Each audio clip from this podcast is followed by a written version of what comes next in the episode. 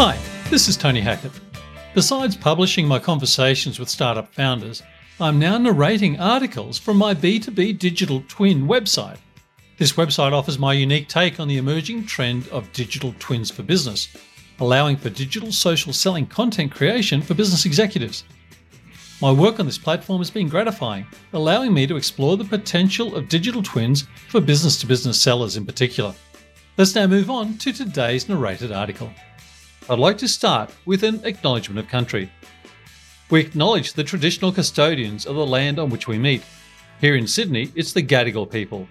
We pay respect to elders past, present, and emerging, and extend our respect to all Aboriginal and Torres Strait Islander people attending today.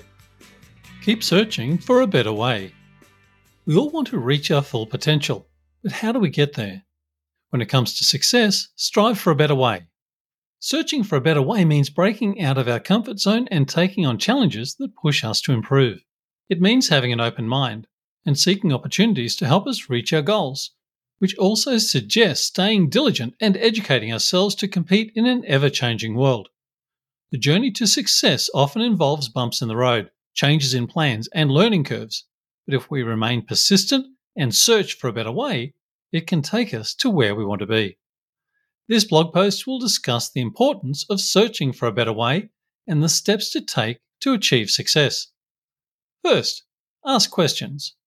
Questions challenge the status quo, identify areas of improvement, and explore different solutions. Inquiring can help us learn from others, uncover new opportunities, and gain insight into what may cause a problem. Next, take notes. Keeping track of your evolution, ideas, and sources of influence will help you stay coordinated and inspired. Notes should include any observations, questions, and theories that come to you throughout your search. Writing these reflections will help you remember them later and make it easier to refer when you need a new concept or strategy. A record of your progress will help you stay committed to your goal and appreciate how far you've come. Next, read widely. Reading offers access to knowledge from disparate sources, helping you stay current with the latest trends and technologies and expanding your thinking. Next, different perspectives. It's easy to become resistant to divergent perspectives. However, if you are searching for a better way, remain open to contrasting viewpoints. Listening to others, whether they are experts in the field or not, gives you valuable insights that may have otherwise been missed. Creating the space to consider other points of view can lead to creative solutions. Next, learn from failure.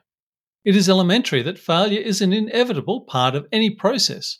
The only way to find a better way is to accept failure and learn from it. To do this, take the chance to analyze and reflect, pinpointing what went wrong, what could have been done better, and how you can use that information to design a stronger solution in the future. This approach will help you develop a growth mindset and discover innovative solutions to your challenges. Next, evaluate the results. Assess what worked and what changes need to be made. Then take the time to analyze the data and use it to inform your strategy. This step is critical to continuous improvement as it ensures that you are constantly learning and growing. Next, look to the future.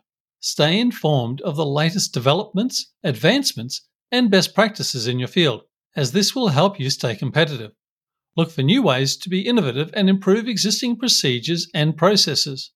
Looking at the future, you can push yourself and never fall behind. Finally, remain flexible and adaptable.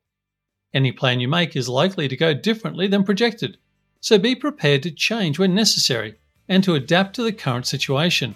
This helps you find a better way and makes you more resilient and capable of handling unexpected obstacles.